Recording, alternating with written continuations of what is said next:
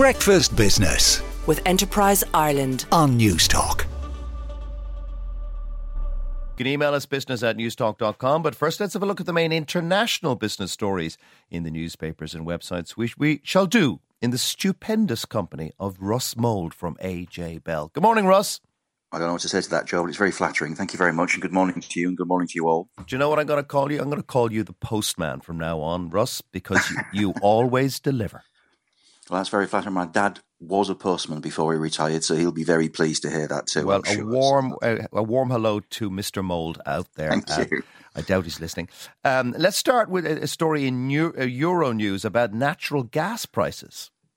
They've collapsed. I mean, Yeah. if you look at the Dutch TTF, which was the remember when Russia invaded Ukraine, that price went to 350 euros per megawatt hour, and that was what caused mass panic in so many ways, putting pressure on domestic household bills, industrial energy bills. You know, the UK government over here was having to subsidise energy bills for households. So that And was over here too. 350 euros. Yeah, 350 euros. Now to you, Joe, 25 euros per Oh, megawatt hour. So whoa, that is whoa. absolute. So that's a, a huge help to government finances, to households, to businesses. So why has it happened? I guess is the first question.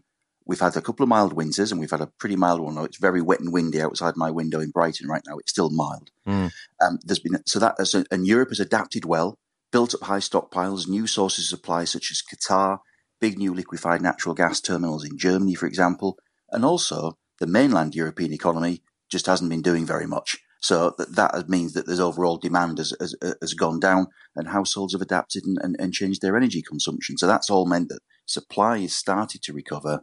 Demand has generally been a little bit down, and that's the magic combination. There's also been more use of wind and solar. So the big question now is, does it stay here or are we exposed to future energy shocks? Now, if I had the answer to that, I, promise I'd tell you. You get down to petty but- power pretty quick. I would. But what I would say is, you know, the European economy is flat on its back at the minute. Mm. It should at some stage get better, which will increase demand. It still doesn't isn't self sufficient in natural gas. Mm. America is now keeping more of the stuff for itself. And if heaven forbid anything ever went, you know, there was a big conflagration, an even bigger conflagration in the Middle East than what we have now, Mm. anything can still happen. But at the moment, that's a huge economic benefit to a lot of European consumers and businesses. And talking about uh, energy and uh, the, the change, the, the conversion away from fossil fuels, I see the second-hand value of Tesla cars in America have fallen like a stone. they've halved. And you know, I- intriguingly, so has Tesla's share price over the last two or three years. Um, I guess there are several issues at work here. I mean, Tesla's now producing more of the things. There's more competition, Mm. and also if you look at when those those Tesla's second-hand prices went up in 2021, 22, when you know supply chains were brittle, broken. There was a big consumers had got money in their pocket from furlough schemes, or and, and, and they weren't maybe going to you know they weren't commuting to work as much. So those people who were in white collar jobs could work from home were actually getting a bit of a boost, quite frankly. So there was a big surge in demand for second hand cars because people couldn't get the claws on on, on, on, brand new ones. Mm.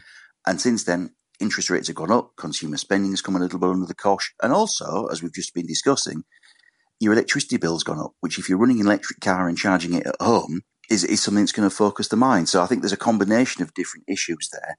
Um, and, and ultimately, yeah, th- th- there are more of these cars out there and their second-hand value is going down. And also, if you do get a Tesla, I've got friends who've got them Mm. trundling around Brighton, insuring them, that's really expensive. Oh, is anything- Why is it so expensive? it's really expensive because if somebody bumps into you, the wait for parts and the queue to get parts is Ah. extremely long and it's extremely expensive. So the insurers are slightly fighting shy of the EV market, even when obviously we're all hoping to be, you know, em- embracing these things that are going down the road. Uh, and I, I see an, another uh, piece of information that BYD, the Chinese car maker, they're pushing down uh, the battery costs for lithium batteries.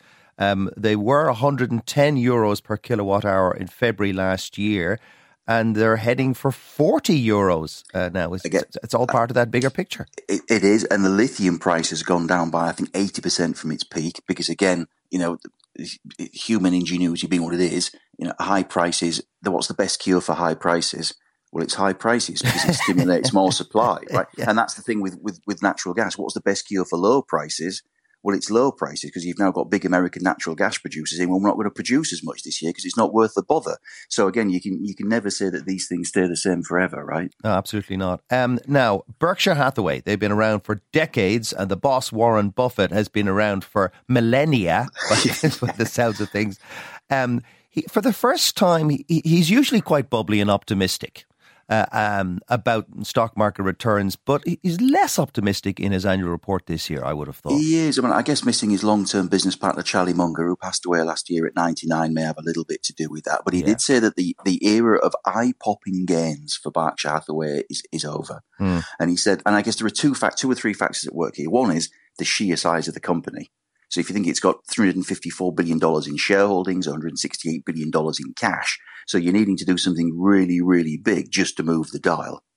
The second thing that it does suggest is that he's finding it really, really hard to, to find the value that he looks for. He doesn't like, you know, he, he doesn't, you know, he likes paying fair prices for things, not big prices for things. You know, I think what, what, did he say famously? Whether it's stocks or socks, I like to buy good value things marked down. He's the same um, car for the last twenty years, even though he's a multi-billionaire. And so I think he's having trouble finding cheap stocks. And I think that's part of the problem. And if you look at the, sh- you can run a share price, if you like me, of Berkshire Hathaway's cash pile by quarter against the S&P 500 stock index in America by quarter. And the market goes up, the cash pile goes up because he thinks, well, things are getting more expensive. I'm not buying. Soon as the market goes down, he starts buying and the cash pile goes down. Mm. So it may be partly comment on the size of his portfolio. But it may also be coming on the fact he just thinks the US stock market's pretty expensive right now. And he's actually notably, he and his colleagues, uh, Todd Combs and Ted Weschler, have been selling stocks in the past 12 months, even their shareholding in Apple, intriguingly enough. I wonder, is it a canary in the coal mine type moment? He's, he's a pretty shrewd guy. And if you run that chart against, again, that chart is generally pretty telling and I think it is suggesting to us all that we need to be a little bit, I know we're all getting very excited about AI and NVIDIA and da da da da, but we need to be a little bit careful, I think, yes. Yeah, and very briefly, Jim Ratcliffe, who now owns 27% of Man United, he's been uh, highly critical of the EU from his uh, offshore Monaco pile.